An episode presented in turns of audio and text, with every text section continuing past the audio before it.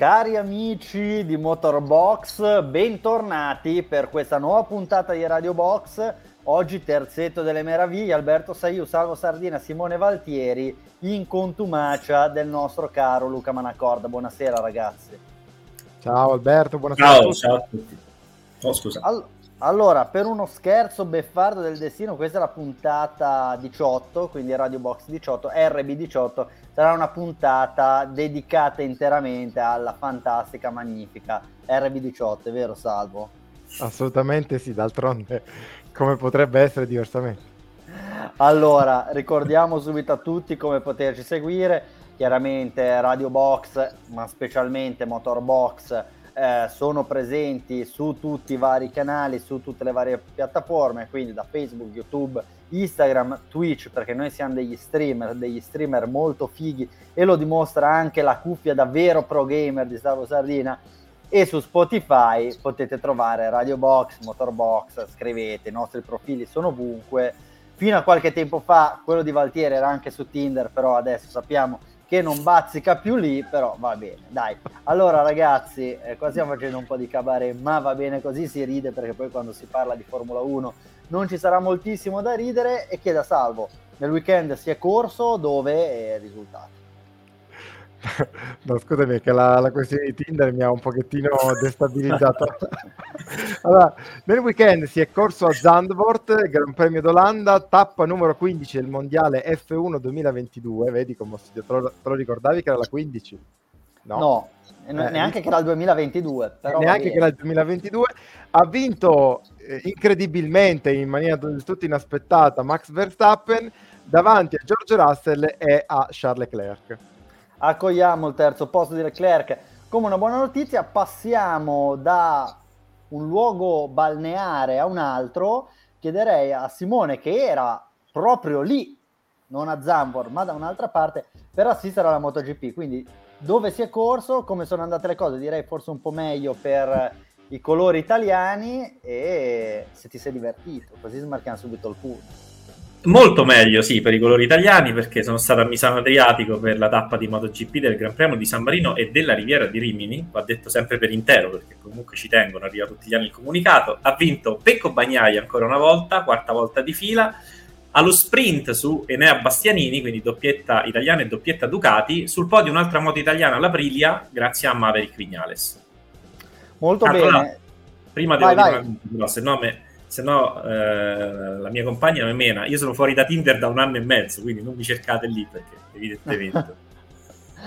Guarda, io immagino che erano già tutti lì a cercare Simone Valtieri. Eh, Ammetto che una ricerca sia possibile su Tinder, questo non lo so, però... Eh, Salvo, tu che sei un latinista, come si dice? Escusatio non petito, qualcosa del Accusatio manifesta, certo.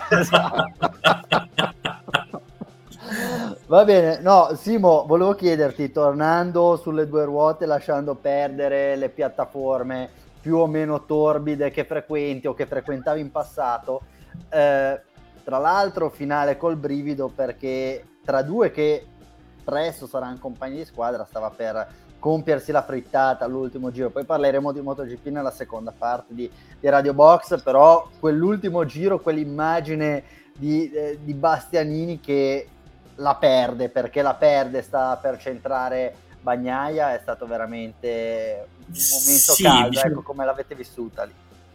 Beh, diciamo che c'è stato un, un bel chiasso in, in, sala stampa però eh, via, diciamo che tutto bene quello che finisce bene poi ovviamente ha avuto i suoi strascichi questo episodio perché Domenicali eh, non quello della Formula 1 Stefano ma Claudio, boss di Ducati si è anche un po' lamentato, ha detto sì, va bene liberi di lottare in pista, ma non, non, corriamo rischi inutili e un po' di rischi si sono corsi. Però dai, è stato bello così, alla fine vittoria con brivido, almeno non è stata una gara regalata perché Bastianini ha provato a vincerla in ogni modo e per 34 millesimi non ce l'ha fatta.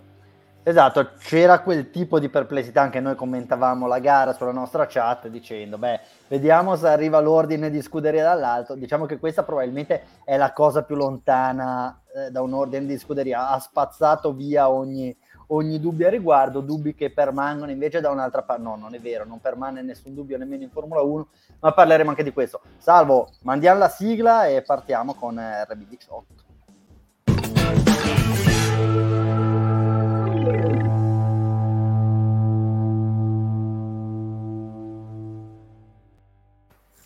Allora, RB18 era uno dei titoli papabili per, per, questa puntata, nel senso lasciavamo solo il nome, RB18, numero della puntata, numero della, eh, nome della Red Bull, sarebbe andato bene così, sarebbe stato evocativo, invece abbiamo deciso di fare un paragone un po' più calcistico, c'era Verstappen che giocava in casa, quindi abbiamo detto uno fisso, eh, diciamo la verità, salvo di nuovo abbiamo avuto l'impressione che Verstappen, nonostante le varie vicissitudini eh, alle quali abbiamo assistito durante il Gran Premio, questa gara l'avrebbe vinta in tutti i modi. Di fatto noi abbiamo visto tre Gran Premi in uno, un primo Gran Premio che è il Gran Premio che possiamo considerare dal giro 1 al momento in cui è entrata la Virtual Safety Car per il ritiro di Tsunoda, che ha visto effettivamente la possibilità per Mercedes di lottare. Poi un secondo Gran Premio che si è sviluppato dopo la Virtual Safety Car e poi ancora un terzo Gran Premio eh, del, della durata di 10-15 giri nella parte finale quando è entrata la safety car per rimuovere la macchina di Valtteri Bottas che si è piantata sul rettilineo principale e quindi la seconda, la, oddio, la seconda interruzione, chiamiamola così, la seconda safety car, la prima safety car, perdonatemi, eh, ha, ha, di nuovo rimescolato le carte. Eh, io ti chiederei di analizzare questi tre momenti eh, del Gran Premio partendo dal primo, ecco, eh, nella, nella, prima fase di gara, la più lunga, chiamiamola così, la gara lineare, senza interruzioni, incidenti, virtual, safety car, diciamo che le cose si erano messe in maniera abbastanza chiara, con un Verstappen che sicuramente era il più veloce, però con una Mercedes che molto probabilmente aveva individuato la strategia migliore, quindi una strategia, una sosta partendo con Hamilton con le gomme medie per poi passare alle hard, che qua a differenza eh, rispetto a Budapest funzionava molto bene, pur tuttavia la domanda che mi sento di farti è, nonostante la strategia migliore, siamo così sicuri che Mercedes e Lewis Hamilton avrebbero potuto vincere questo Gran Premio? No, non siamo sicuri, eh, però diciamo che eh, la Mercedes ha fatto tutto quanto in suo potere per provare a vincere questa gara. Eh, nessuno, mh, mm, credo al, al, sabato, forse ci credevano soltanto loro, Toto Wolff e Lewis Hamilton hanno detto, eh, ma senza la bandiera gialla di, di Perez avremmo fatto la pole. Mm, al di là diciamo delle impressioni loro, nessuno credo desse la Mercedes come possibile vincitrice della gara. In realtà, intorno a metà, metà GP, quando eh, Hamilton e Russell sono andati lunghi, evidentemente con le, con le medie, con il chiaro intento di fare soltanto una sosta, eh, l'idea di avere una Mercedes eh, che, che, potesse contrastare Verstappen in ottica vittoria si è fatta, si è fatta strada, è diventata anche abbastanza eh, chiara, tant'è che a un certo punto un po' tutti gli ingegneri di pista eh, dei piloti hanno avvertito i propri piloti che c'era questa, eh, questa chance, è stato avvertito Leclerc, attenzione guarda che Mercedes andrà con un solo stop, è stato avvertito Verstappen eh, che a un certo punto ha capito di dover andare all'attacco, di dover eh, non più controllare il distacco che poi a un certo punto è arrivato sui 5 secondi, è andato ad aumentare a poco a poco su Leclerc, ma ha capito di dover eh, andare a rosicchiare eh, decimi su decimi su Hamilton.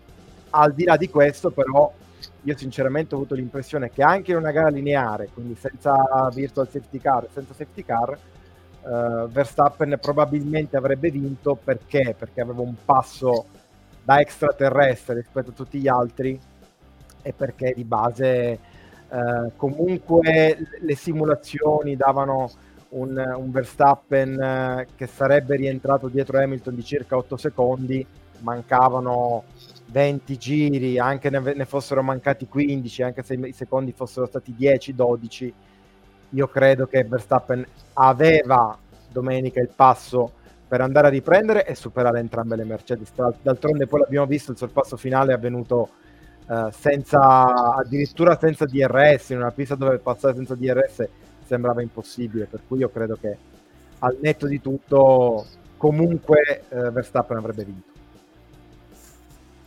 Sì, secondo me, e poi lascerei la parola a Simo, questa gara Verstappen l'avrebbe vinta senza safety car, senza virtual safety car, con gara lineare, con safety car, con virtual safety car e probabilmente se qualcuno avesse tirato a sorte, avesse sorteggiato il nome del vincitore, sarebbe venuto fuori anche in quel caso lì il nome di, eh, di Max Verstappen. Ne avevano di più, è chiaro però, e questo va detto, in controtendenza rispetto all'adagio che abbiamo sentito ripetere eh, nelle ultime settimane, se non hai la macchina, se non hai il passo, la strategia ancillare, no. Puoi anche non avere la macchina migliore in pista, ma con la strategia giusta ti puoi mettere nella condizione tale di sfruttare tutte le possibilità. Mercedes, quantomeno nella prima metà di gara, ha fatto tutta la perfezione, dimostrando di eh, saper leggere la gara, ma direi ancora prima i dati in maniera molto brillante e sicuramente hanno dimostrato di essere un team competente. Eh, prima di passare alla seconda parte, io direi di lasciare la parola a Simo che mi sembra avesse una domanda. Sì, volevo, volevo, sapere una cosa io, perché siccome la gara questa, questa, volta l'ho vista dalla sala stampa della MotoGP, quindi me la sono vista un attimo in, in, situazioni non comodissime, diciamo. Però avrei io una domanda per voi, che l'avete vista in situazioni più comode. Scusa, Simo, eh, ne, eh, fammi capire perché io sono curioso. Nella sala stampa della MotoGP eravate lì, no? Con i salami, il Lambrusco a cantare i cori, Romagnoli con... no? Cioè, perché io mi immagino un luogo così, rac- rac- no. cioè, di, in sala, sala stampa MotoGP sono dimagrito due kg questo, questo weekend perché non si mangia. Quindi, anzi, ecco, se non fosse per gli ospitali di Valentino Rossi che dava i gelati gratis, quello sì, Se no non... la, la, denuncia di Simone Valtieri, fateli la mangiare. Il jacuzzi, esatto. il jacuzzi. ho preso due chili perché mi hanno dato di tutto e a Misano l'ho ripersi. Comunque, al di là di questo, al di là di questo, volevo sapere: ma in una gara lineare, siccome Salvo ha toccato l'argomento, Leclerc sarebbe salito sul podio? Perché l'impressione mia è che.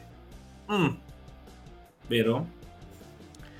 Ho l'impressione di no, Simo, eh, semplicemente perché a riprova di quanto ha detto poco fa Alberto, cioè che la strategia comunque ancora in Formula 1 qualcosa, a qualcosa serve.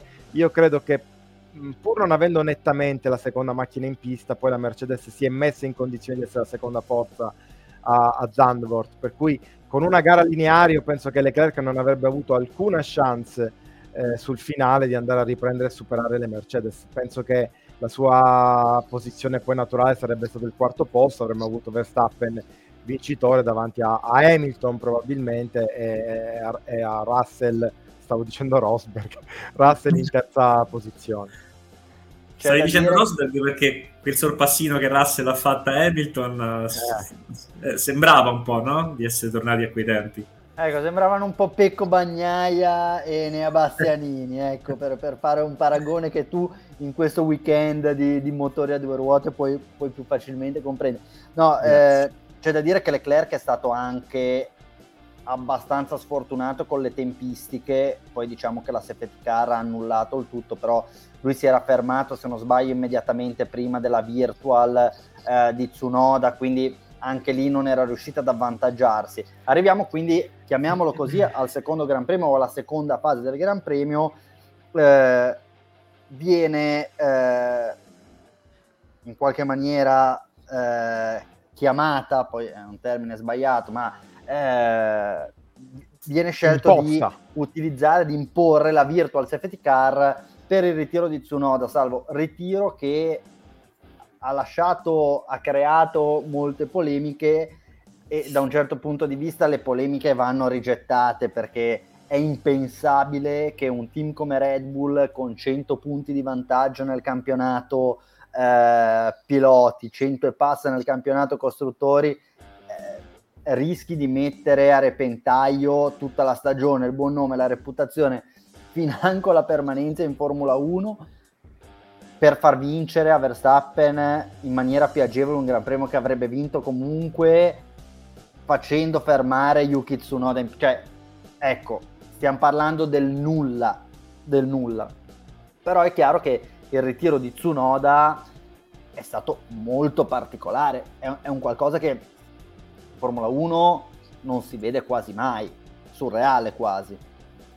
Sì, è stato un pasticcio, eh, sicuramente un, un, sì, un, pasticcio, non trovo altri termini per definirlo, perché eh, Tsunoda si è fermato in pista la prima volta, ha detto ragazzi secondo me una ruota non è, non è ben fissata, Eh, dal box hanno controllato, hanno visto che effettivamente le gomme erano tutte ben fissate, gli hanno detto no guarda eh, è tutto ok, ritorna, soltanto che però eh, lui ave- si era già, adesso poi non è chiaro se se le fosse slacciate del tutto e le avesse allentate, è probabile che le avesse slacciate, perché poi non credo che non le allenti e basta, le aveva già, probabilmente già slacciate, i piloti di Formula 1 non sono in grado né di stringere le cinture né di riallacciarle una volta che sono in macchina, un'operazione che viene compiuta dai meccanici, quindi ha dovuto fare un tanto un giro lentissimo perché ah, con le sollecitazioni che hanno i piloti Formula 1 le cinture sono fondamentali, ecco, non è che sono eh, un, un, orpello, un accessorio di sicurezza e basta.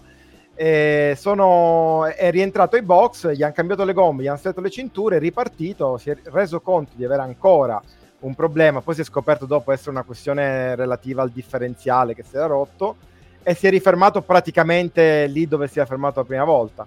Per cui eh, sì, un, un, un, incidente surreale, diciamo, in una, in una Formula 1 dove eh, dove di base, cioè una Formula 1 ipertecnologica, dove dai box sanno tutto in tempo reale, controllano i battiti del pilota, la pressione sanguigna e non si accorgono che c'è un, un, un differenziale rotto, una cosa abbastanza particolare. Però ecco, tornando alla, al tema del, del possibile, della possibile cospirazione anti-Hamilton, anti-Mercedes per far vincere Verstappen, eh, che peraltro è una cospirazione che poi prende le mosse dal fatto che in quel momento in cui si è ritirato Sunoda hanno inquadrato Anna Schmitz, la, la, la responsabile SG Red Bull, che è un fenomeno perché è, è, è, un fenomeno assoluto. Quest'anno la maggior parte dei, delle vittorie Red Bull di SG hanno il suo nome, ehm, che sorrideva. Ma, poteva, eh, ma te credo. Eh, cioè, sorrideva perché poi probabilmente c'è una gara che era comunque tesa, in, indecisa, in quel momento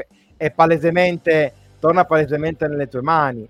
Probabilmente lo abbiamo detto prima, avrebbe vinto lo stesso, ma poi ma, ma che ne sappiamo? Magari sorrideva per qualsiasi altro motivo, magari no, no, ma scusa, ricevuto un scusa. meme sul cellulare, non lo sappiamo. Però dico anche fosse, cioè, eh, voglio dire. Ma posso dire, ma certo che sorrideva per quello, ma è come se te sei l'allenatore di una squadra e vedi gli avversari che si fanno autogol.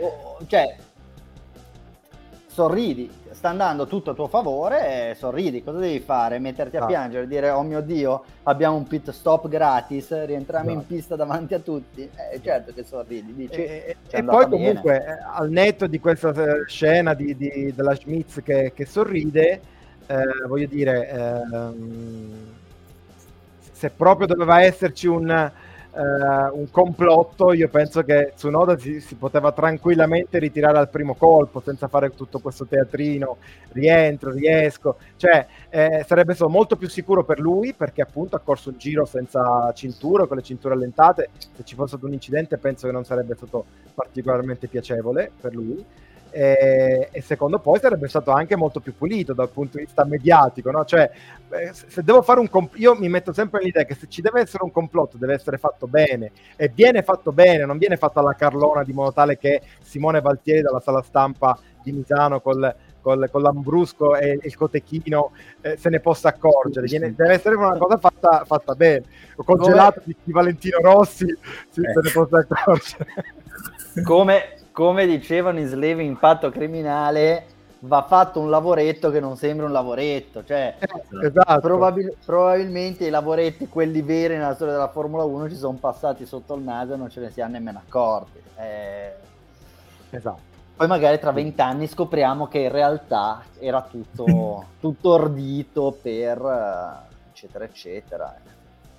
No, l'anno prossimo in realtà sui crash, gate, sui crash gate poi c'è sempre un po' questa, questa alea di, di, di mistero, eh, visto che poi uno ce n'è stato, che io mi ricordo, non so se in, nel passato eh, remoto ci sono stati casi simili, uno ce n'è stato, ma ancora su questo evento poi è un evento che non, è, non, è, mai stato davvero chiarito, la persona che era stata squalificata, Flavio Biratore, Singapore 2008, è stata poi reintegrata, riammessa in Formula 1, più per un vizio procedurale, se non ricordo male, che non sul merito della questione, però parliamo di una persona che è tuttora lì, che collabora eh, con, la, con, la, Formula 1 si fa le foto col cappellino F1 accanto a Domenicali e Toto Wolf, quindi eh, anche lì tutto sommato se proprio uno vuole andare a scavare magari qualcosa si trova, ma in questo caso qui sinceramente ho dei, dei, dei seri dubbi sulla, su, sulla possibilità che un complotto sia stato anche soltanto immaginato.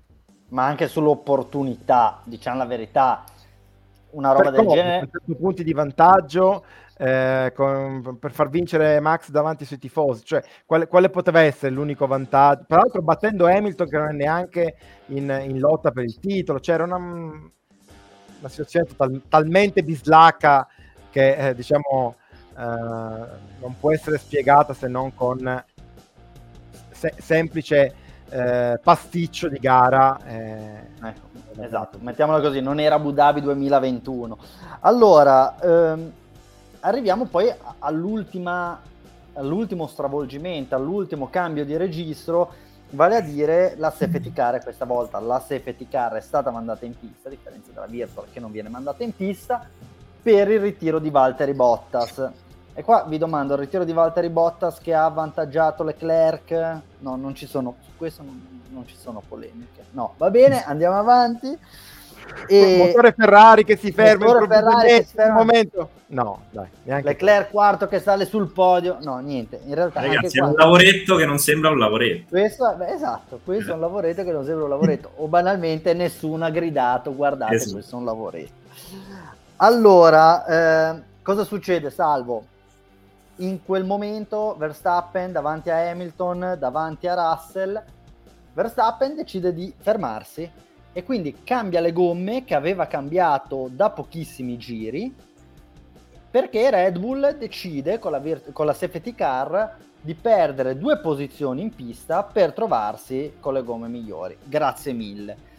A questo punto cosa succede? Le due Mercedes sono davanti e Verstappen terzo. Salvo, ti prego di continuare perché da qua in avanti vorrei sentire il tuo parere, perché forse in questo caso Mercedes che bene aveva fatto fino al giro diciamo 48 57 non lo so te commette qualche errore.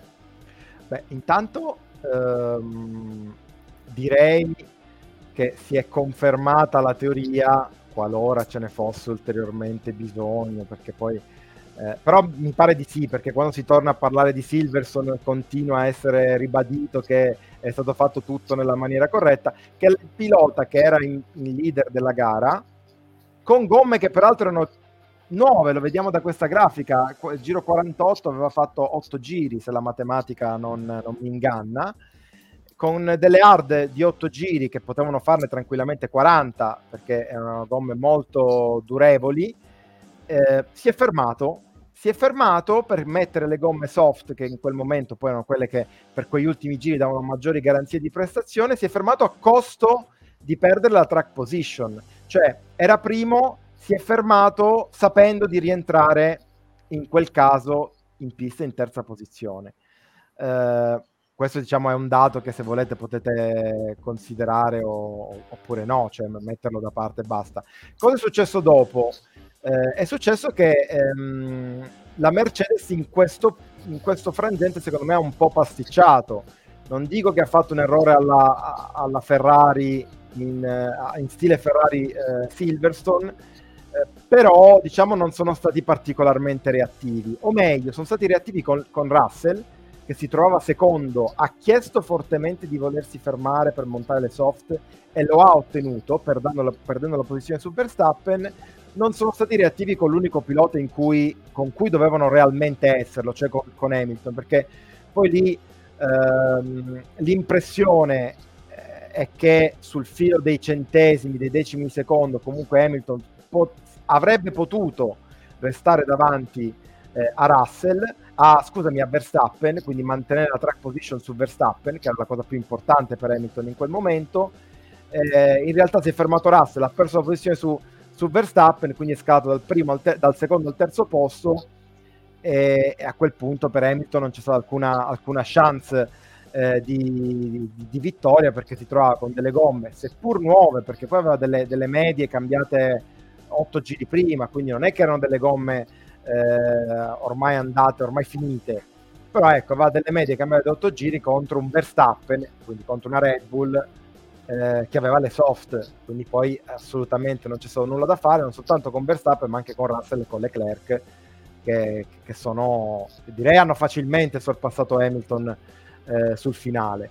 Eh, possiamo anche dire, questo secondo me è giusto dirlo perché poi eh, se no sembra che siamo se- sempre a, a, parlare bene di Hamilton, non, non, notiamo mai le sue sbavature. Anche la ripartenza non credo che sia stata all'altezza di Hamilton, nel senso Hamilton era spacciato, non aveva alcuna chance di combattere con Verstappen, però ecco, ha accelerato troppo presto. Io credo che eh, un Hamilton, eh, un, un Hamilton, da un Hamilton mi aspettavo che facesse melina fino praticamente alla, alla, linea di safety car e poi desse lo strappo improvviso per ingannare ehm, eh, per ingannare Verstappen e quantomeno per non dargli la possibilità di prendere Bravo. la scia in quel giro in anche quel senza giro. ingannarlo senza dargli la possibilità di farsi superare subito esatto poi te non, non, hai mai un'idea chiarissima di come possano funzionare le gomme con carichi diversi su auto diverse te tanto mettiti nella posizione di stare davanti un giro, due giri e poi vai a capire magari delle soft usate sulla macchina di Verstappen in qualche misura dopo 4-5 giri hanno un clip prestazionale e quindi te riesci a mantenere la prima posizione. Allora, secondo me è logico che a posteriori Mercedes ha commesso un errore perché probabilmente si sarebbe potuta trovare prima con Hamilton con gomme nuove e in quel caso molto probabilmente sarebbero riusciti nella peggiore delle ipotesi a fare secondo e terzo anziché a fare secondo e quarto. Sì. Ciò detto, lì per lì non mi è sembrato nemmeno un errore abnorme perché Hamilton aveva delle medie abbastanza nuove, gomme che peraltro sono state utilizzate in larga parte in regime di safety car e in regime di virtual safety car, quindi di fatto erano gomme nuove e quindi per assurdo poteva anche lottare con, eh, con Verstappen. È chiaro che poi si è dimostrato che questa mia, questa mia supposizione era del tutto sbagliata, però almeno provavi a tenere la track position, ci poteva stare. Ricordiamo peraltro che Mercedes era dietro ed è stata Red Bull a decidere, cosa che solitamente non succede, a decidere di lasciare la prima posizione. Solitamente fa l'opposto chi si trova dietro. Russell ha fatto la chiamata giusta, Hamilton ha fatto la chiamata sbagliata e tra l'altro curioso il fatto come Hamilton dopo eh, essersi preso una strigliata da Alonso e quindi dopo essere stato dalla parte, chiamiamola così, del team radio di Alonso in cui insultava malamente, veniva insultato da Alonso, qua ha, ha, ha preso male parole la sua squadra dimostrando che molto probabilmente non dovremmo dare troppo peso ai team radio dei piloti nei momenti concitati di gara. Anche perché quindi... poi è sceso alla macchina, anzi neanche è sceso alla macchina. Dopo il traguardo, prime parole che ha, che ha pronunciato sono state di ringraziamento nei confronti della squadra, quindi sì, in quel momento un momento di frustrazione, mandi a cagare tutti, però subito, cioè lui si è corretto ancora prima di scendere dalla macchina, che dimostra diciamo quanto a caldo magari talvolta si dicano delle cose che, che non sono molto sensate. Bene, arriviamo a parlare di Ferrari. Eh, direi che ormai non è ancora certificata la cosa, ma visto l'andazzo, sembra che Ferrari possa essere quasi considerata in questa fase del campionato come la terza forza. E di nuovo è stato un weekend caratterizzato da una serie di pasticci, errorini, indecisioni.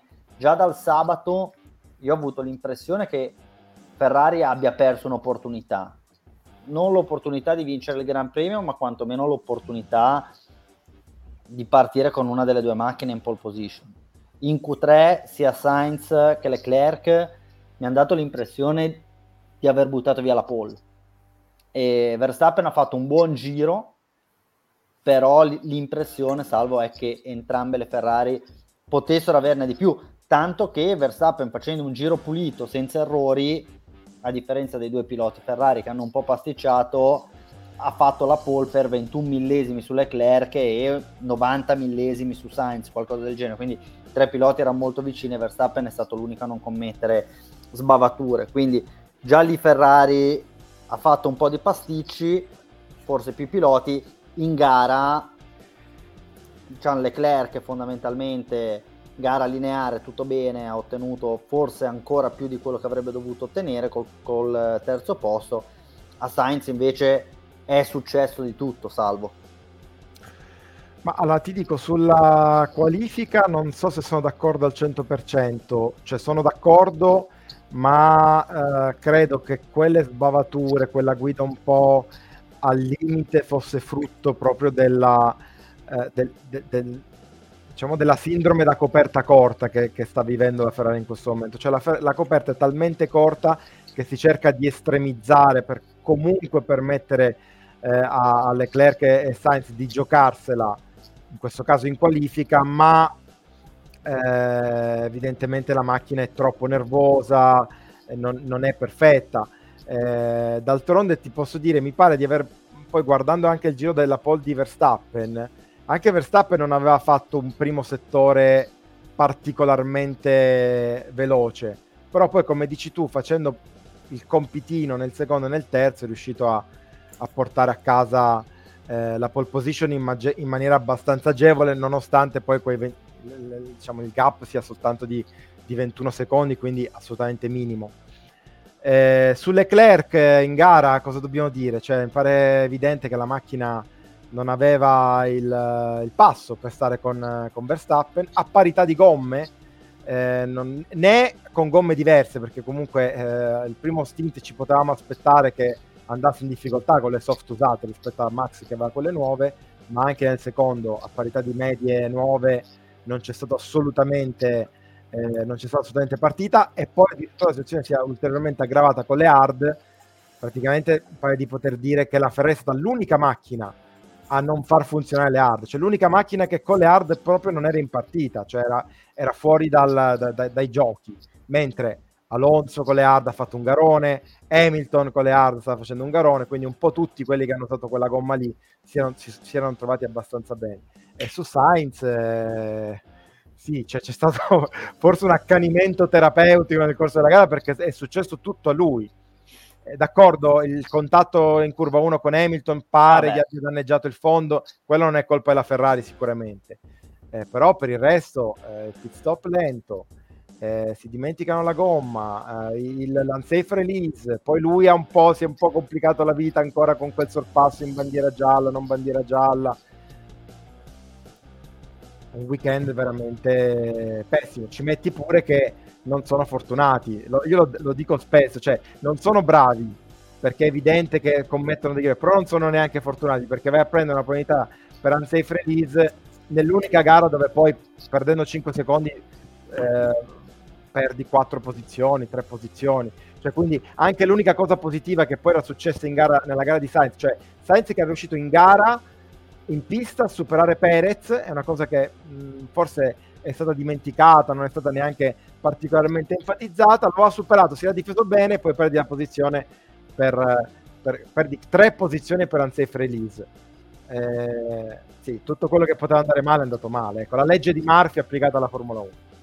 Ecco, Salvo, è interessante poi andare a vedere le varie, chiamiamole così, non voglio usare il termine scusa, ma le varie spiegazioni che Ferrari ha dato per giustificare l'errore al pit stop di Sainz. Ed effettivamente sono abbast- è abbastanza curioso che un team principal vada a dare determinate spiegazioni perché come tu hai detto nella preparazione di questa puntata, tante volte la top è peggiore del buco. Sì, è, comunicativamente una cosa che evidentemente a, a, a Binotto manca. Cioè, poi eh, se andiamo a guardare nel dettaglio i singoli episodi, tutto sommato possono anche essere giustificati, ma talvolta è proprio la, la, il modo in cui vengono giustificati che, che è peggiore rispetto a, all'errore stesso. Cioè, io ho ascoltato Binotto, abbiamo scritto i pezzi, gli articoli al riguardo su, su Motorbox sono usciti subito dopo la gara. E, ehm, cioè, Binotto ha detto sì, no, eh, ci siamo fermati con Sainz per, per, coprirci dalla mossa di Hamilton. A parte che Hamilton non ha fatto nessuna mossa, era dietro con le gomme medie, era abbastanza chiaro che, che, che, che la, la, strategia, dico, partire con le medie eh, aveva un, un, un, solo senso, cioè andare quanto più lungo possibile per provare a fare una sosta in meno. Eh, partire con le medie era quello Ehm, eh, si sono invece Binotto ha detto eh no perché i meccanici Mercedes sono usciti e allora noi per, per prevenire un suo eventuale undercut eh, abbiamo deciso di, di, di, rientrare, l'abbiamo fatta un po' troppo tardi la chiamata, ora due cose. Primo, va bene, ammettiamo che Hamilton si fermi e, e che rientri ai box per cambiare le medie. Poi a quel punto la gara di Hamilton è in, è in grossa difficoltà, in grossa salita perché dovrà comunque usare o le soft, che sono le gomme che durano poco, quindi tu nel corso della gara potrai a tua volta avere la possibilità di tornare davanti, oppure usare le hard, che in quel momento tutti quanti davano come gomma non da gara, come gomma bocciata. Cioè, poi dopo abbiamo o scoperto che era una gomma... Tenere, scusa, o comunque tenere le hard per 50 giri. E tenere le hard per, cinqu... per, più di 50 giri. Più di 50 cioè, giri. Eh, aspetta, eh, rimetto un attimino la, la, la, grafica di prima perché torna utile. Sainz ecco, è fermato l'inganno, al... Della cadrega al 14, sì. Doveva fare 60 72. giri. Esatto. Doveva fare 60 giri, ragazzi. Cioè, quindi anche lì o usa, è costretto a usare le soft e comunque a fare de- più soft, cioè eh, abbiamo un pilota che ha usato le medie nuove per 14 giri, vuol dire che poi deve allungare con le soft o deve allungare tanto con le medie di nuovo per, per fare, tre, fare due pit o addirittura fare 60 giri con le hard che per tutti in quel momento sono le gomme da, da scartare, le gomme che non hanno ragione di esistere. Quindi punto uno.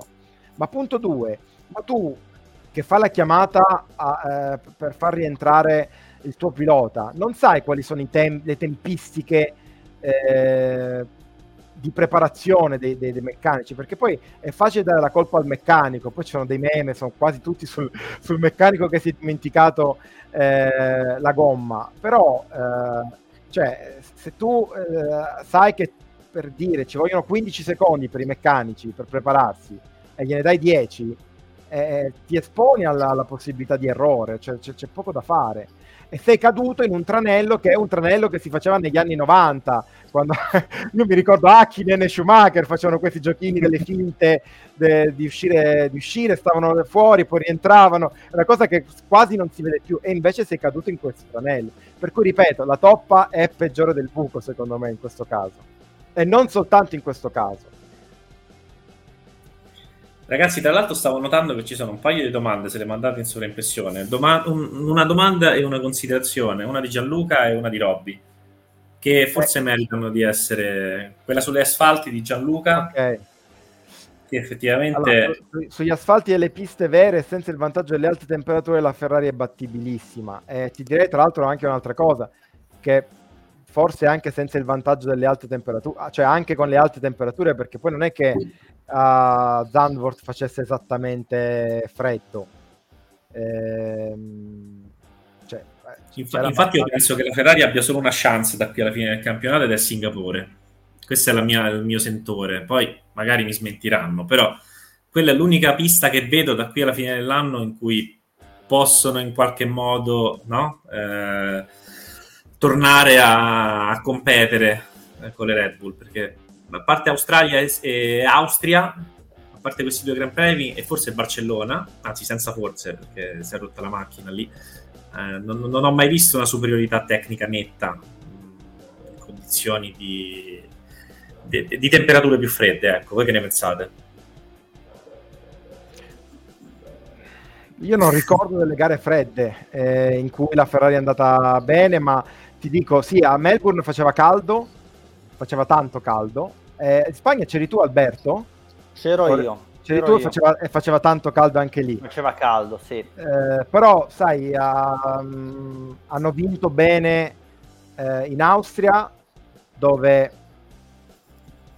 non c'era una bella giornata, ma non, c'era, non, non, c'erano 40 gradi, ecco, si stava abbastanza bene. Ricordo che avevamo anche le, le, le giacchette nel tardo pomeriggio perché temperature non erano altissime eh, per cui sì, ripeto, secondo me non è neanche una questione di temperature, è una questione di coperta che evidentemente in alcune situazioni, e le situazioni iniziano a diventare un po' tante come casistica, diventa molto corta la coperta e quindi sono costretti magari ad inseguire qualcosa dal, punto di vista, dal punto di vista del, del setup. E, oh, poi è anche possibile, anzi, eh, aggiungerei come spiegazione anche il fatto che secondo me evidentemente la macchina non si è evoluta bene come si sono evolute le altre. Eh, perché cioè, eh, Binotto eh, dopo Barcellona ha detto ah vabbè sì ci siamo ritirati abbiamo rotto il motore però la cosa importante è ribadire che la Ferrari è riuscita ad evolversi bene però poi questa evoluzione in realtà l'abbiamo vista meno rispetto, eh, rispetto agli altri eh, rispetto alla Red Bull che vola ma rispetto anche alla stessa Mercedes poi per carità potrebbe anche essere che la direttiva anche se qua Binotto mi pare sia stato abbastanza chiaro nel, nel negare che la direttiva tecnica abbia influito, possibile però che abbia effettivamente dei, eh, dei, degli effetti ecco, su, eh, su, su, questa Ferrari, magari sia stata la Ferrari a, a perdere un po' di più, quello, quello, è possibile. E quindi faccio mia la domanda di Robby, se la mandate in sovraimpressione. Sì. A Monza che succede? Tra l'altro è atteso un buon weekend, eh? dovrebbe esserci non, non, temperature tropicali, ma 26, 25, 27 gradi. Si è Allora, questa me la prendo io, Salvo. Vai. Sulla carta, Monza, un disastro. Cioè, io non vedo come Red Bull o come Verstappen in una, gara, in una gara lineare, senza problemi, incidenti, rotture, quindi una gara che si gioca sulla prestazione e su un po' di strategia possa perdere. Eh, sono la macchina che da un punto di vista aerodinamico nel, nei tratti veloci sembra essere più performante e Monza è la pista per antonomasia. Abbiamo visto come ha passato Hamilton senza DRS a Zandvoort. Credo che questa sia la volta che Verstappen eh, possa vincere a Monza e, dico la verità, sarei stupito che Perez eh, non salga sul podio a sua volta. Poi può succedere di tutto, l'anno scorso ha vinto Ricciardo e via dicendo, ma era un altro Due anni fa ha vinto Gasly.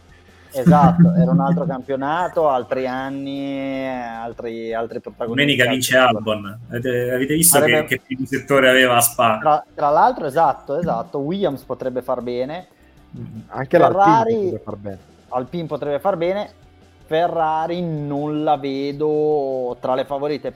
Poi può anche esserci, può essere fatta una scelta magari eh, da dire il campionato è andato così, diamo tutto, piuttosto buttiamo via ecco. il motore la gara dopo e, e proviamo a, a vincere o a far bene o a stare nella contesa qua. E poi, Salvo, ti lascio la parola, c'è anche da dire una cosa una macchina che va forte nei tratti veloci di una pista mista non necessariamente è una macchina che va veloce sulle piste veloci, o meglio, eh, può esistere uno scenario per cui una macchina riesce a esprimere un'ottima velocità di punta su una pista ad alto carico e poi quando si va a fare un assetto di basso carico tendenzialmente le prestazioni non dico che si vadano a livellare però se tutti usano un assetto che non è di compromesso, a Baku c'è un assetto di compromesso, a Spa c'è un assetto di compromesso, a Monza questo compromesso non c'è, vanno tutti con le ali più scariche possibili, quindi non devi trovare fondamentalmente, o meglio, non è così fondamentale trovare un compromesso perché è una pista come Monte Carlo in cui vai tutto in una direzione. È, è un po' il il ragionamento è il perché non necessariamente chi fa il record nel terzo settore di Barcellona poi vince a Monaco, no? al, al contrario. Eh, però questo tuo ragionamento che condivido al 100%, credo che in realtà sia un ragionamento che va in favore di Ferrari, cioè fino a questo momento abbiamo visto a Ferrari molto in difficoltà eh, quando c'è da trovare un compromesso e andare poi bene su, sui rettilinei, velo- sui rettilinei, rettilinei veloci e tautologico. E, mm-hmm. E però eh, qua magari con le ali totalmente scariche potremmo vedere un'altra Ferrari. Eh, io sono d'accordo con te, nel senso che non cre- cioè, credo, vedo molto difficile per Ferrari battere Red Bull e anche se, secondo me battere Mercedes. Li vedo sinceramente partire come terza forza eh, in pista anche, e soprattutto in questo weekend. C'ho soltanto un dubbio, che poi magari è il dubbio che, che si rivelerà determinante sul risultato finale del, del, del, del fine settimana ed è appunto il discorso motore, cioè mh, a, a, Spa è stata montata sulla macchina di Leclerc una power unit nuova eh, con questo aggiornamento dell'ibrido che si diceva eh, poi in parte smentita come voce, che avrebbe regalato 15 cavalli. In ogni caso, e questa è una cosa invece confermata da Binotto, è ben più leggera, si risparmia qualche chilo. In ogni caso è una power unit nuova, che quindi può essere un po' più pompata. Ecco, magari ehm, possibile che a Spa questa power unit a Zandvoort, ammesso che l'abbiano usata, sia stata eh, diciamo centellinata gestita. In vista, gestita in vista di, un, eh, di, un, di, un, di una Monza da eh, o la va o la spacca, eh, potrebbe essere un, un, fattore chiave, ecco, perché l'anno scorso è stato veramente palese il miglioramento della Ferrari quando è stata montata la nuova parte ibrida. Quest'anno mi è parso che non, se, non, ne, non, se ne sia accorto nessuno, anche in qualifica, se vedi la differenza tra Sainz e Leclerc a Zandvoort, praticamente nulla, inesistente. Ehm, per cui ecco, l'unico dubbio che ho è su questa Power Unit, magari ecco, l'hanno risparmiata per andare a dare il tutto per tutto a mondo, sarebbe comunque, immagino, anche a costo di una rottura, un bello per i tifosi poter quantomeno credere nella possibilità che la Ferrari possa lottare per la vittoria. Arrivarci con forza. Eh no, sai, ma perché, anche perché poi le, pensavo a tutte queste persone che hanno speso tanti soldi perché i biglietti di Formula non è che sono esattamente popolari eh, comprati in un momento in cui la Ferrari andava fortissimo e adesso vanno lì col morale praticamente, non dico sotto i tacchi, ma quasi. Eh, Chiede a te, scusa che hai studiato giurisprudenza, secondo te si può configurare il reato di truffa in questo caso? no, Voglio chiedere a qualcuno più esperto. Va bene, va bene, ci, ci, ci rifaremo ad alcuni a più, più esperti giuristi. Eh, Salvo, ti faccio Prima di andare avanti, scusami, eh, perché è giusto per precisare il mio pensiero, ma anche il tuo. Questo commento di Gianluca che diceva: Sì, ma eh, anche se la Ferrari avesse fatto la pole e poi il passo gara l'avete visto, sì, ma eh, è anche nel titolo di questa puntata uno fisso. Che cosa vuol dire? Vuol dire che comunque, l'ha detto anche Alberto inizio puntata in apertura, qualsiasi cosa sare- fosse successa, diciamo che la nostra idea è che Verstappen aveva eh, la, enormi chance di vincere la gara in qualsiasi situazione virtual o non virtual, safety car o non safety car, polo o non polo. Alberto. Però posso dire una cosa, qua c'è, va, va costruita una cultura, una cultura sportiva, una cultura vincente. Mercedes e Ferrari hanno perso il Gran Premio, una ha fatto secondo, l'altra ha fatto terzo, amen, nel senso, però come ci arrivi a perdere il Gran Premio?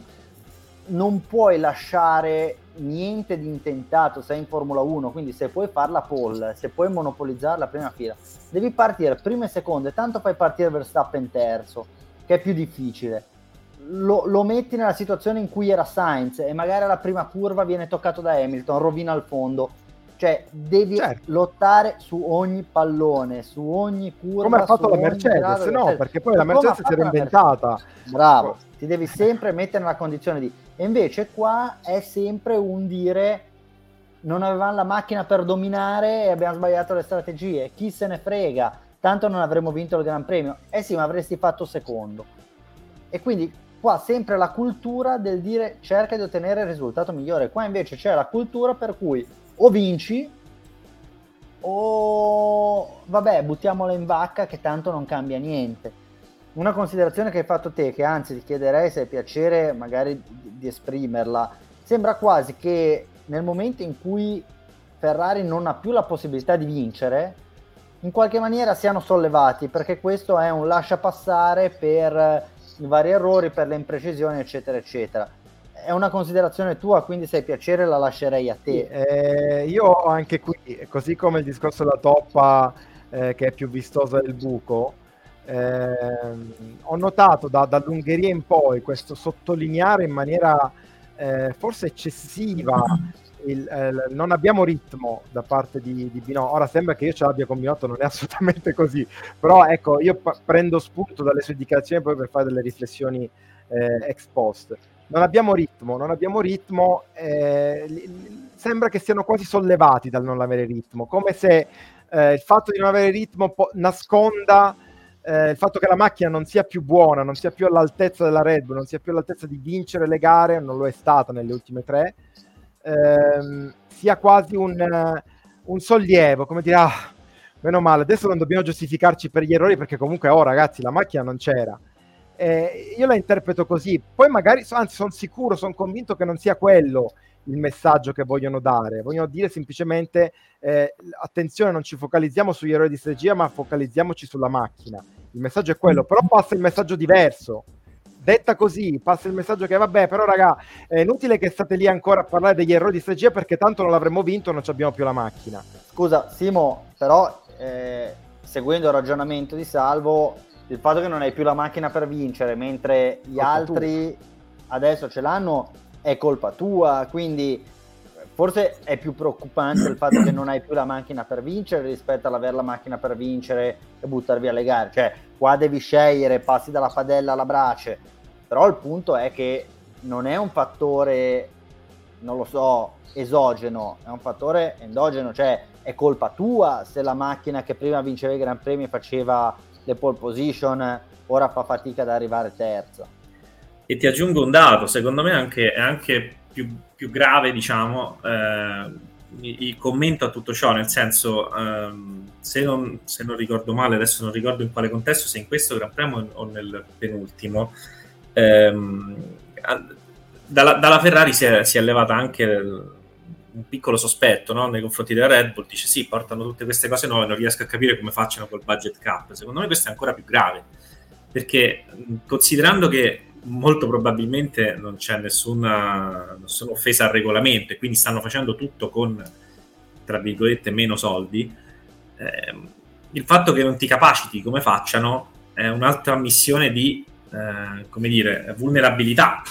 La Ferrari non, non, solo quest'anno ha avuto problemi di sviluppo, anche negli anni passati magari partiva, ma non negli anni passati recenti, negli anni quando poteva vincere, quando duellava a inizio stagione con la Mercedes e poi si perdeva. Diciamo che è una cosa che, che, che è reiterata, non, quindi a cui non è stata trovata eh, una soluzione negli ultimi anni e forse la soluzione sarebbe quella di, eh, non lo so, fare una profonda riflessione sugli uomini, sui metodi, su, su quello che, ehm, su come si lavora, perché eh, Red Bull c'è una costante. In tutte le stagioni, nelle ultime 7, 8, 9 stagioni di Formula 1, Red Bull eh, a volte è partita dai test di Barcellona in maniera imbarazzante, con dei ritardi grandissimi, e a fine stagione la vedevi che era lì comunque a giocarsi le gare. In altre stagioni è partita più avanti e infatti ha vinto il mondiale l'anno scorso, comunque ha combattuto bene, ma ha sempre migliorato questa, questa, cosa qui non la vedo nella Ferrari. La Ferrari parte forte, cioè in, in più di una stagione è partita forte e poi si è, si è, persa. Quindi sì, diciamo che da dove la guardiamo la coperta non è che è corta, è proprio cortissima. C'è una federa, c'è una coperta. Eh, cioè, le, le, strategie non funzionano, la macchina perde,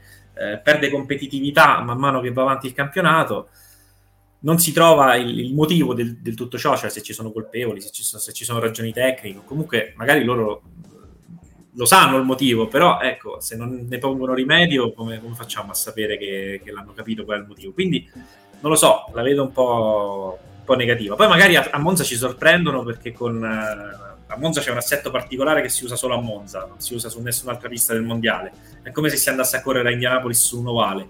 E magari in quelle condizioni là ritrovano in qualche modo il modo di far lavorare le gomme nella giusta temperatura e il modo di andare più veloci rettilineo. Però sarei sorpreso ecco, se accadesse.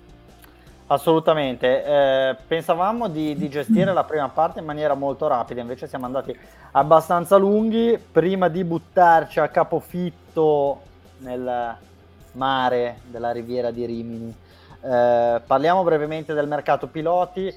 Come ampiamente previsto, Oscar Piastri correrà per McLaren non era previsto invece eh, la nettezza con la quale è stato stabilito che effettivamente l'unico contratto eh, valido per la stagione 2023 firmato da, Or- da, Oscar Piastri era con McLaren. Quindi eh, il tema sul fatto che avesse due contratti, sul fatto che Piastri possa aver deciso di correre per McLaren anziché con Alpine è del tutto sbagliato perché la verità è che Alpine non aveva mai sottoposto a Piastri un contratto per diventare un pilota di Formula 1. C'era una sorta di accordo, tra l'altro un accordo fatto in maniera, a quanto è stato detto, a quanto è trapelato, in maniera quasi amatoriale, molto dilettantesca, non all'altezza sicuramente di eh, prestigiosi uffici legali che sicuramente stanno dietro a, a, ai team di Formula 1, tanto che eh, questi accordi non avevano nessun valore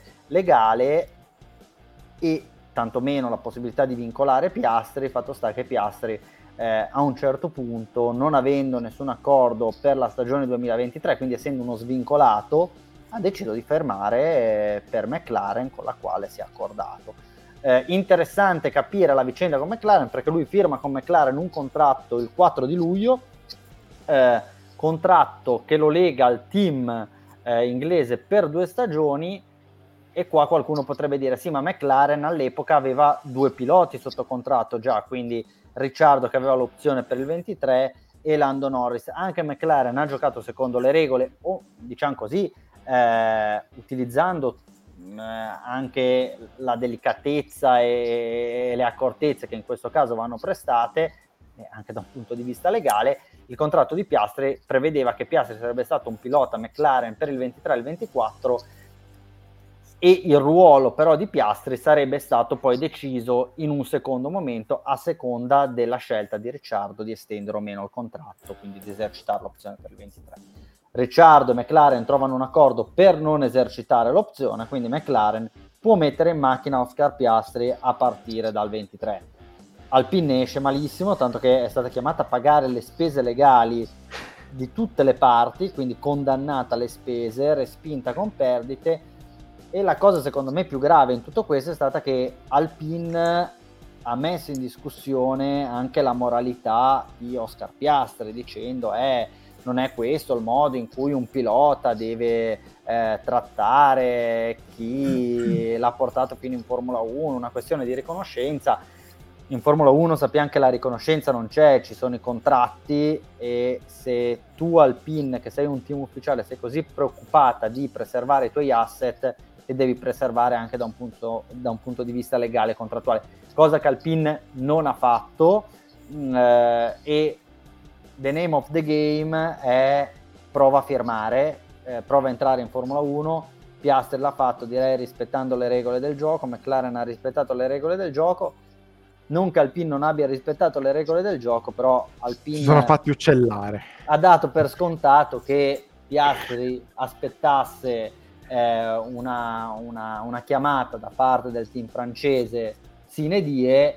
Eh, questo non è successo, quindi eh, banalmente Piastri ha trovato una, una sistemazione per, per, il 23. Bravo lui e brava McLaren. Secondo me si sono fatti ingolosire diciamo, da, da quella che è poi la situazione sportiva, perché eh, oggettivamente sul piano sportivo io penso che per Piastri fosse più comodo eh, debuttare nel 2023 con, la, con l'Alpine che non con la, che non con la McLaren. Perché? Perché l'Alpine quest'anno è una macchina mia della McLaren, perché l'Alpine è espressione di una casa automobilistica ufficiale, non un cliente come lo è la McLaren. Sembra oggettivamente un team messo meglio dal punto di vista economico, finanziario che non, eh, che non la McLaren. È anche l'ambiente dove eh, Piastri è cresciuto, quindi secondo me si sono cullati di... di, di Se posso dirti una cosa, scusa. Sì. E, e, correre con Ocon secondo me è più semplice che correre contro E correre con Ocon è è molto più semplice correre con è, è una presunzione, eh? non è detto con un buon pilota, magari non è così mediatico, non è così per certi versi affascinante, polarizzante come può essere Norris, però pur tuttavia, ecco, io preferirei forse correre in Alpine con Ocon piuttosto che... Però questa opzione non c'era, cioè... Però Ocon ti butta a muro, eh? Esatto, esatto, vedi, vedi, vedi, bravo, sì.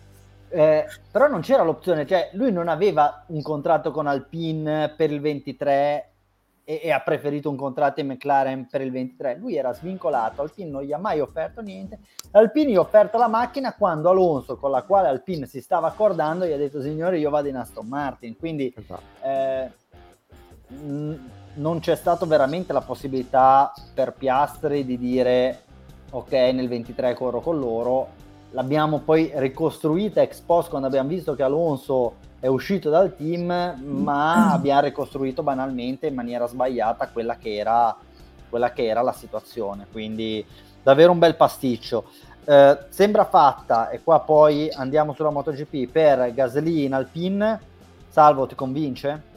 È, è il, il, profilo de, tra i giovani, ormai non è più neanche così giovane, tra i giovani piloti non nei top team è il profilo più forte, più affascinante, eh, per cui credo che sia l'unica scelta che Alpine poteva fare per non perdere totalmente la faccia. L'altra scelta era Ricciardo, ma evidentemente dal punto di vista prestazionale ed economico convince molto meno. Eh, quindi bravi loro a riuscire quantomeno a mettere stavolta sì una toppa che non è tanto più vistosa del buco. Ecco, Simo, comunque pilota francese su macchina francese rivendibilissimo e poi secondo me ad oggi Gasly è un pilota migliore di Ricciardo, quindi ritengo che, che Alpine abbia fatto la scelta giusta, ti convince?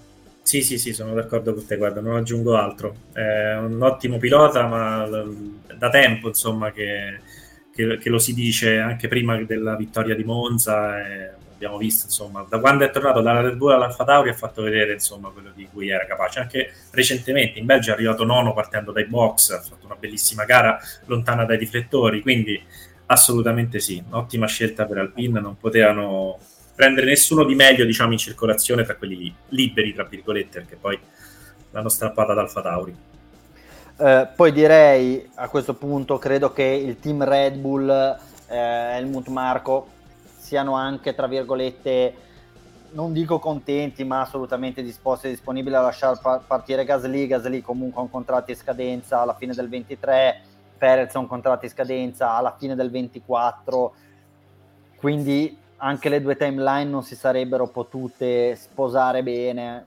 Mm. Ritengo anche giusto dargli la possibilità a, a un membro così, direi, attento, devoto e, e, partecipativo alla causa Red Bull la possibilità di, di giocarsi le sue carte da, da, un'altra parte. Sarebbe stato, ecco, forse eh, eccessivamente duro da parte di Red Bull eh, tenere Gasly eh, all'interno del team satellite e immagino anche che magari potessero esserci delle clausole nel contratto di Gasly per liberarsi in caso di chiamata da parte di, di un team ufficiale. Eh, chi andrà a sostituire Gasly in Alfa Tauri ufficialmente non ci ha ancora dato saperlo. Il nome forte è quello di Colton Herta, pilota americano che milita in IndyCar, buoni i suoi risultati nella, nella categoria americana, c'è solo un problema salvo il fatto che Herta non ha abbastanza non ha punti per ottenere la superlicenza. Perché? Perché in una stortura del, della superlicenza campionati come la Formula 2 e la Formula 3 danno più punti della IndyCar. E come ne veniamo fuori, Salvo? Eh, ne veniamo fuori che o si sceglie un altro pilota, eh, perché, e credo che sia giusto così, nel senso che dare una, una mm, dire, una wild card, una possibilità di competere senza superlicenza non sarebbe giusto nei confronti di tutti quelli che fanno fatica per ottenerla questa superlicenza eh, e spendono anche dei soldi perché poi appunto non è che in, in F2 i giovani corrono gra- gratuitamente, sono pagati per correre, sono loro che tramite le famiglie, tramite gli sponsor o tramite le academy comunque pagano i team per correre e, e, quindi o sceglieranno un altro pilota oppure chiederanno io eh, cre- eh, ho, ho, letto in giro che insomma Marco ha chiesto una, una, deroga vedremo se gliela daranno io penso che sia profondamente ingiusto nel caso. Poi non so perché poi purtroppo non si trovano realmente queste, queste classifiche di punteggi aggiornati quindi non abbiamo bene la percezione. Quindi non so se con i risultati di qua alla fine della stagione peraltro manca soltanto una gara per la IndyCar eh, Colton Earth abbia la possibilità di ottenerla questa superlicenza in pista. Eh, poi sono d'accordo con te, è, è, una mezza stortura che la IndyCar prenda, prenda meno punti della Formula 2, tutto sommato è anche giusto perché in Formula 2 si cor- cioè, è un campionato che è veramente propedeutico alla Formula 1, quindi è un campionato FIA che si corre con le regole della FIA, che è organizzato dalla, dallo stesso organizzatore della Formula 1, per cui ci sta che si voglia incoraggiare la filiera diciamo europea a scapito di quella statunitense. Poi si verrebbero a creare sì, scusa, vai, vai, vai pure. Tra l'altro sono molto d'accordo con Salvo anche perché se, poi andiamo a vedere il livello dei piloti della Indy, sono per, per carità fantastici piloti, ma eh, specializzati in un tipo diverso di corse. Tant'è vero che come arriva un, più, il, più, più scarso, il più scarso della Formula 1, riesce comunque ad affermarsi a un ottimo livello più scarso nella Formula 1, magari anche perché purtroppo in Formula 1 non ha potuto guidare macchine, no? Penso a Ericsson, penso a, eh, adesso non mi Ma lo stesso Grosjean. Grosjean. Al di là Grosjean, no, no. Alexander Rossi.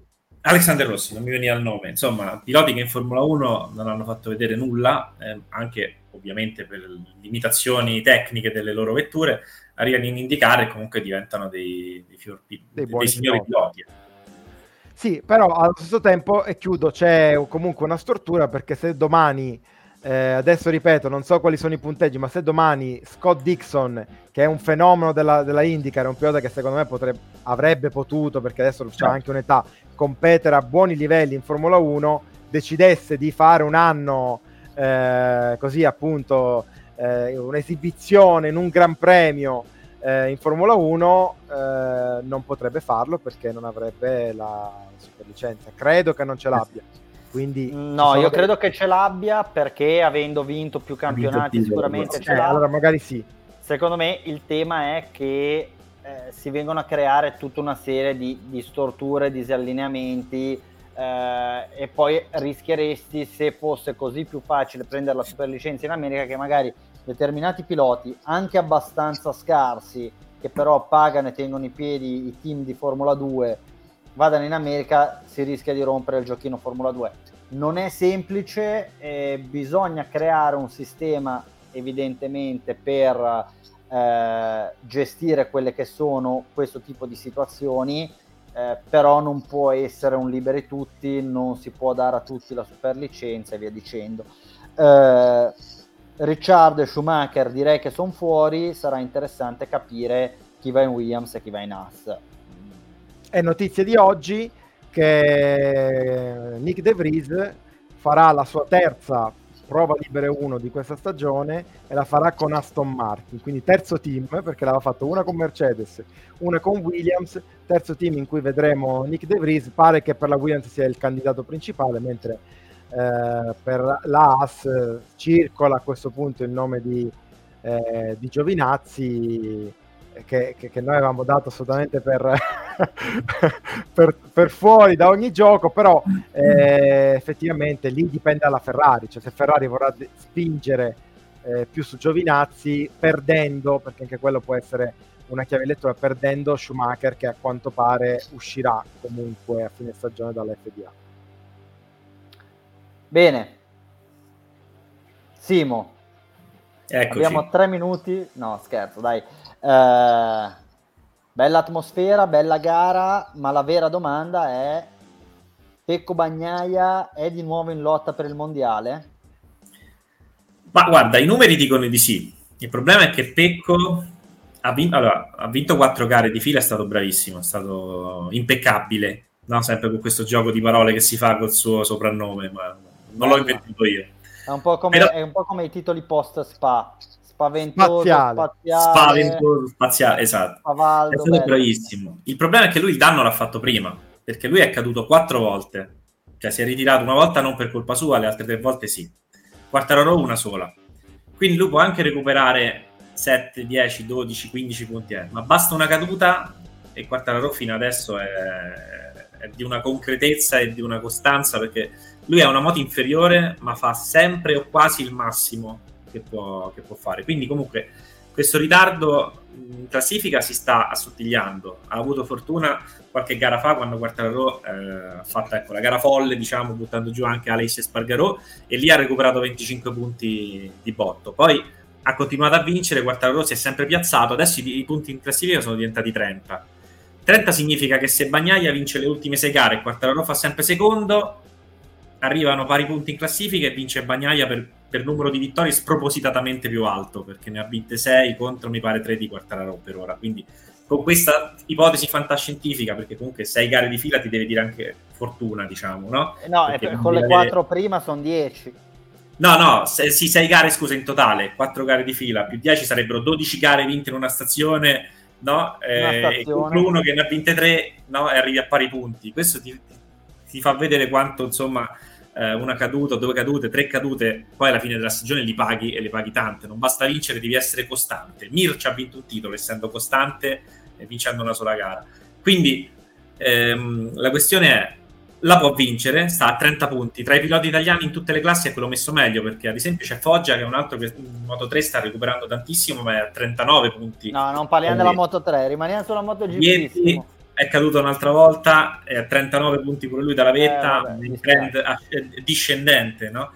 Bagnaia sta facendo tutto bene, ha uno stato mentale che sembra adesso quello, no? È in no, flow. Però Simo, scusami, la, la, la domanda, eh, d'accordo i punti di distacco che matematicamente ce la può fare, eccetera, però eh, cos'è che è cambiato rispetto all'inizio dell'anno dove oggettivamente la moto, la Ducati era velocissima, una moto che mi parza po- potesse vincere in tutte le piste ed era lui a mancare in maniera abbastanza palese, come poi a turno sono mancati un po' tutti gli altri, eh, da, da, Bastianini a Miller, eh, tu, un po' tutti i piloti della Ducati hanno avuto questi alti e bassi. Com- cioè, secondo te questi alti e bassi, ha, i, i, bassi li ha risolti Bastianini, eh, Bagnaia?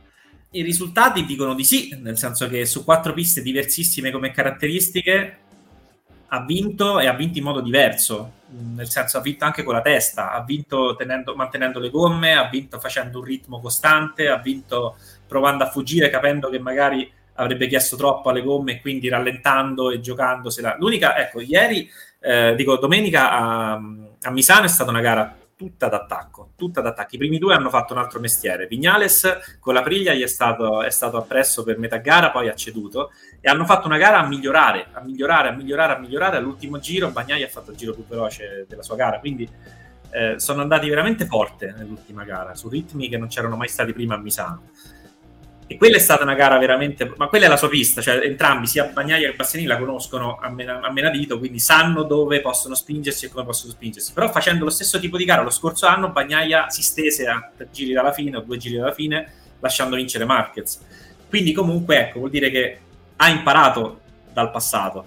La, la questione che hai tirato in ballo prima è fondamentale. La Ducati attualmente è la moto migliore, non si discute su alcune piste la Prilia può dargli fastidio, su altre piste se gli dà fastidio la Yamaha è per merito di Quartararo, non della Yamaha. Ma la Ducati ha una... su ogni pista ormai ci sono 4, 5, 6 piloti Ducati nella top 10 come cioè, la, la, Ducati è un'arma che quest, nelle ultime quattro gare Bagnaia ha usato benissimo e deve continuare a farlo e non è detto che quando la pressione sale no, eh, riesca a gestirla perché lui quando è che ha fatto errori? Quando era sotto pressione, quando era in gioco con Quartararo. Adesso ci sta tornando in gioco con Quartararo perché basta adesso sotto pressione è Quartararo ancora. Perché basta un errore e Bagnaia ritorna lì. Ma poi quando ristanno pari bisogna capire se queste quattro gare che ha vinto possono continuare su, quella, su, su quel binario, insomma, su quel flow mentale perché che dicevamo. In questo momento corre come se non avendo nulla da perdere. Cioè, è... Esatto, esatto, esatto. Poi bisogna vedere se adesso si rimette, magari la prossima gara la rivince e Quartararo fa secondo, sono 25 punti. Lì se è sotto pressione Quartararo perché 25 punti sono una caduta e una vittoria dell'avversario. Però devi vederla quando te lo giochi vicino, è lì che si vede se un pilota vale. Attualmente Bagnaia sta facendo vedere che potenzialmente ha il potenziale per essere un pilota top. Però per essere un pilota top, top devi esserlo quando sei sotto pressione, non soltanto quando non hai più nulla da perdere. Diciamo. Simo, è una domanda poi fondamentale a proposito di quello che scriveva Gabriele eh, poco fa in chat che ho mandato in, in sovraimpressione, eh, ricordando il mondiale vinto da Dalla Porta, che dopo aver fatto quella foto con te ha vinto il mondiale. Hai fatto una foto con Bagnaia? Eh, vabbè, allora ragazzi, togliete, no, eh, ragazzi. tutto. Eh, Bagnaia sfortunatamente non vincerà questo, questo titolo. Sai qual è il problema? Che ultimamente troppi monopattini nel... ho assistito addirittura a un quasi incidente tra Bezzecchi e un monopattino che si stavano per centrare ragazzi sarebbe finita malissimo si sono passati così.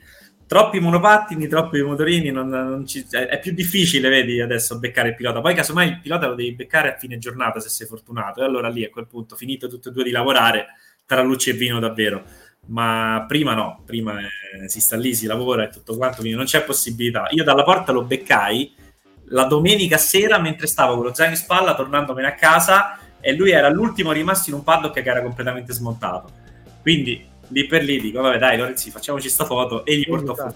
È, è colpa di Bagnaia che non è uscito per ultimo dal paddock, col paddock è andato, sarà andato via prima o magari era, era rimasto ancora lì a lavorare Eh, esatto. No, no, era rimasto lì perché adesso in questi giorni stanno facendo i test. Notizia di oggi: Marquez è tornato in pista anche discretamente bene, non ha avuto problemi a braccio. Quindi speriamo di poterlo rivedere piano piano crescere e il prossimo anno speriamo possa essere dalla partita, così ci divertiamo davvero. Insomma, Bagnaia, Quartararo, Marquez e magari qualche altro innesto, no? Bastianini, Spargarola, Priglia, Vignales.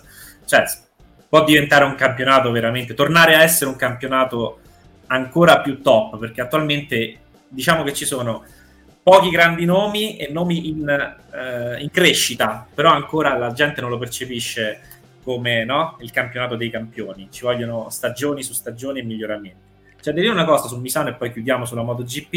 Eh, è andata molto meglio con il pubblico rispetto a Mugello. Non ancora ai tempi di, com- come ai tempi di Valentino, diciamo, ma eh, 100, più di 100.000 presenze nel corso del weekend sono un dato sufficiente, diciamo. Complessivo? Complessivo. Complessivo. In, in, la domenica ci sono state 60.000 presenze. Diciamo che quando c'era Valentina c'erano 100.000 solo la domenica. Però, se, ecco, se continuano a crescere questi giovani piloti italiani, magari il prossimo anno saranno 70-80.000 soltanto la domenica. Magari in due o tre stagioni si riesce a riportarla su. Muy bien. Allora, salvo. Siamo andati lunghissimi, qualche... ragazzi. Abbiamo qualche meme simpatico.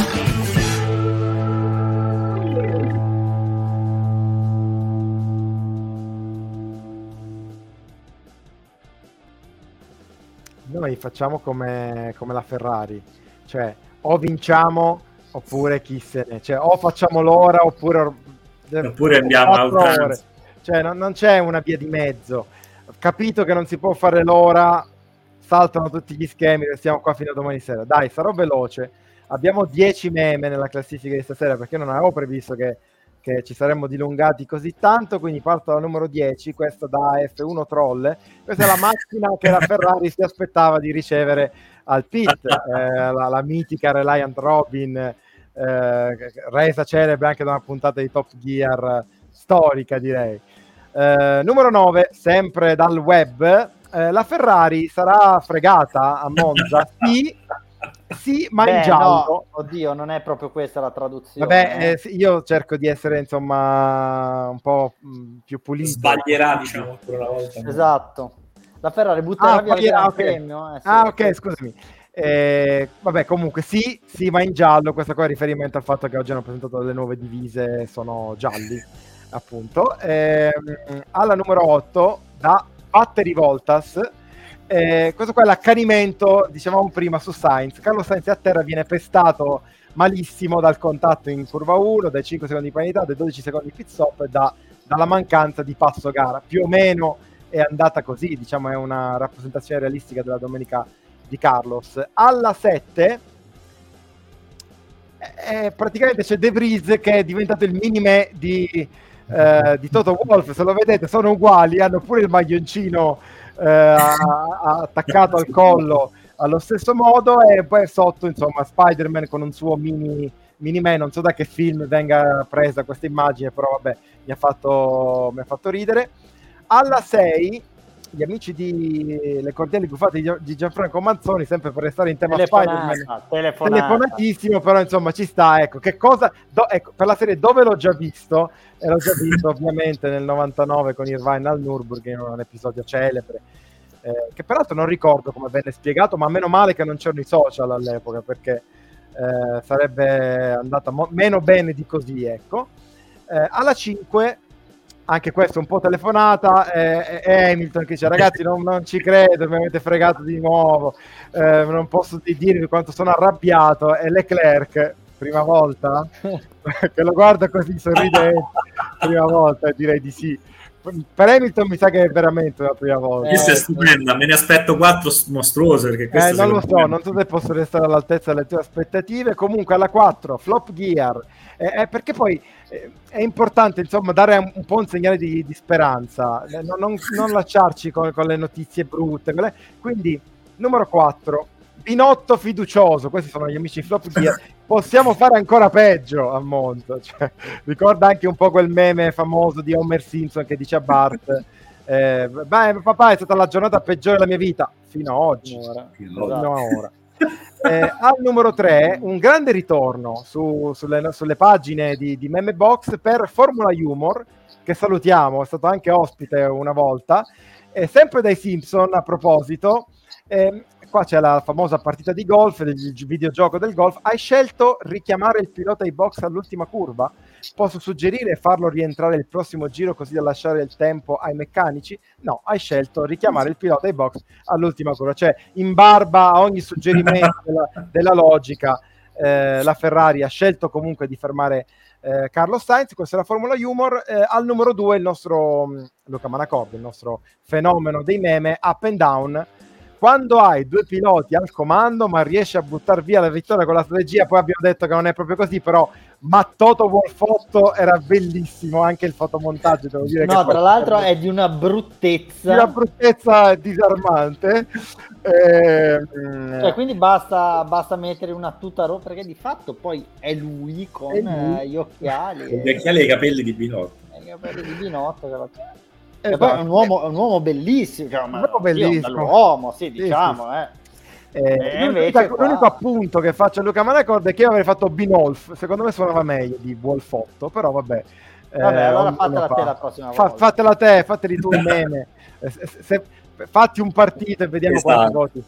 Vabbè, ehm, alla 1, eh, anche questa qua da, da, un meme famoso, diciamo da una serie tv famosissima, eh, penso di aver eh, dimenticato qualcosa, dice un meccanico all'altro, dice ma se hai dimenticato qualcosa allora non era così importante. Sì, sì, hai ragione, è la cosa importante, non importante, era una gomma che rimane lì, insomma, lasciata all'addiaccio direi. Eh, e questi erano i nostri meme. Andiamo pure col Toto oppure ce lo risparmiamo? Vai, vai. Andiamo col Toto. Oh, oh.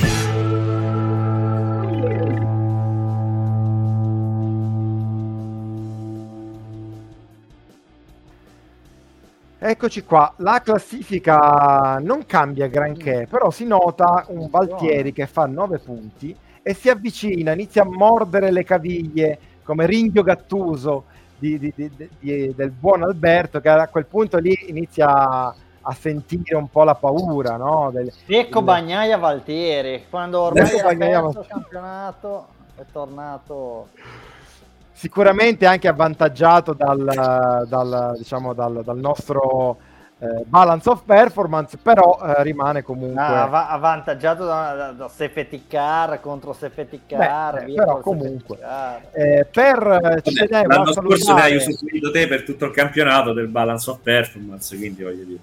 Eh, a chi tocca a salutare, a salutare eh, i Radio Box All Stars che fanno soltanto due punti, quindi è una raccolta misera in questo caso rappresentati dal buon Matteo Nunez di Motorsport, che salutiamo, è stato interpellato da Valtieri a cena, eh, quindi Ma, probabilmente l'aveva fatto bere prima del, del, ehm, del no, diciamo che sua discolpa anche lui stava nel paddock MotoGP quindi non ha potuto seguire troppo bene insomma quello che succedeva nel paddock però, 1 fai, fai, bene diciamo che era un pronostico eh, l'hai chiesto evidentemente in un momento in cui eri interessato che Radio Bo- al fatto che Radio Box All Stars stessero il più lontano possibile dalla, dalle tue spalle quindi anche queste strategie vabbè eh, dai forza Ra- Simone guarda per Monza Verstappen, Perez, Sainz.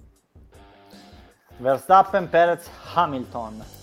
Guarda eh, come mi marca, guarda come siete, mi marca. Siete due infamoni perché mi avete tolto i miei due eh, pronostici oh, salvo, preferiti. Ti posso fare un regalo? Sì. Io fossi in te, sì. e cioè se dovessi chiamare ora direi Verstappen, Perez, Fernando Alonso. Eh. Guarda, ringraziami eh, dopo. Ti ringrazio dopo e eh, dico Verstappen, Perez, George Russell. Il, il pronostico di Manacorda lo recupereremo come quello degli, dei Radio Box All Stars. Avremo modo di recuperarli peraltro in, una, in un weekend particolare perché sia Simone che Luca Manacorda saranno i nostri inviati nel paddock di Monza. Raddoppiamo quindi due inviati a sto giro. Eh, siamo molto contenti. Eh, l'invito ovviamente è quello di seguire eh, Motorbox per tutto il weekend, Motorbox Sport, la nostra pagina Instagram, perché insomma vi terremo costantemente aggiornati. Sarete un po' con noi, un po' con loro. Saremo con loro, ecco, facciamo così nel paddock eh, di Monza. Noi vi, vi, seguiamo da casa, vi salutiamo da casa eh, e vi invidiamo un po'. Alberto. Dai. Bene, ragazzi. ci sentiamo martedì prossimo. Un saluto, un abbraccio. E... Simo, buona Monza e ci sentiamo prestissimo. Grazie Ciao. mille ragazzi. Eh, vi volevo aggiungere una cosa, eh, sempre per eh, i colori di Motorbox. Saremo, siamo invitati eh, a una puntata di griglia di partenza di giovedì ah, sera. È vero. Quindi è vero. Eh, vi, vi, invito a seguirci, insomma, giovedì sera, griglia di partenza eh, in televisione, non, non, su internet. In televisione. In televisione. Mamma, vado in televisione. mamma, ciao mamma. Mamma. Beh, faremo, faremo, come fanno tipo, faceva la Jalap, ti daremo qualche sì. parola particolare da dire. Eh, eh, eh com'era? E cercherò di dirlo ti faremo Cosa? dire qualcosa, qualcosa, di strano, ti faremo dire in, televi- in televisione. Esatto. E noi così che ti indichiamo, ecco, l'ha detto, l'ha detto. l'ha detto. Se questa cosa qui l'aveste fatta a inizio puntata, potevamo chiederla ai nostri aspett- eh, ascoltatori, però non l'avete fatta, quindi. Eh, amen. Eh, niente, ti do solo un consiglio, microfoni sempre aperti, quindi non bestemmiare. Ciao! Ma io non bestemmio. Ciao ragazzi, allora sarà più facile. Ciao a tutti. Ciao ciao.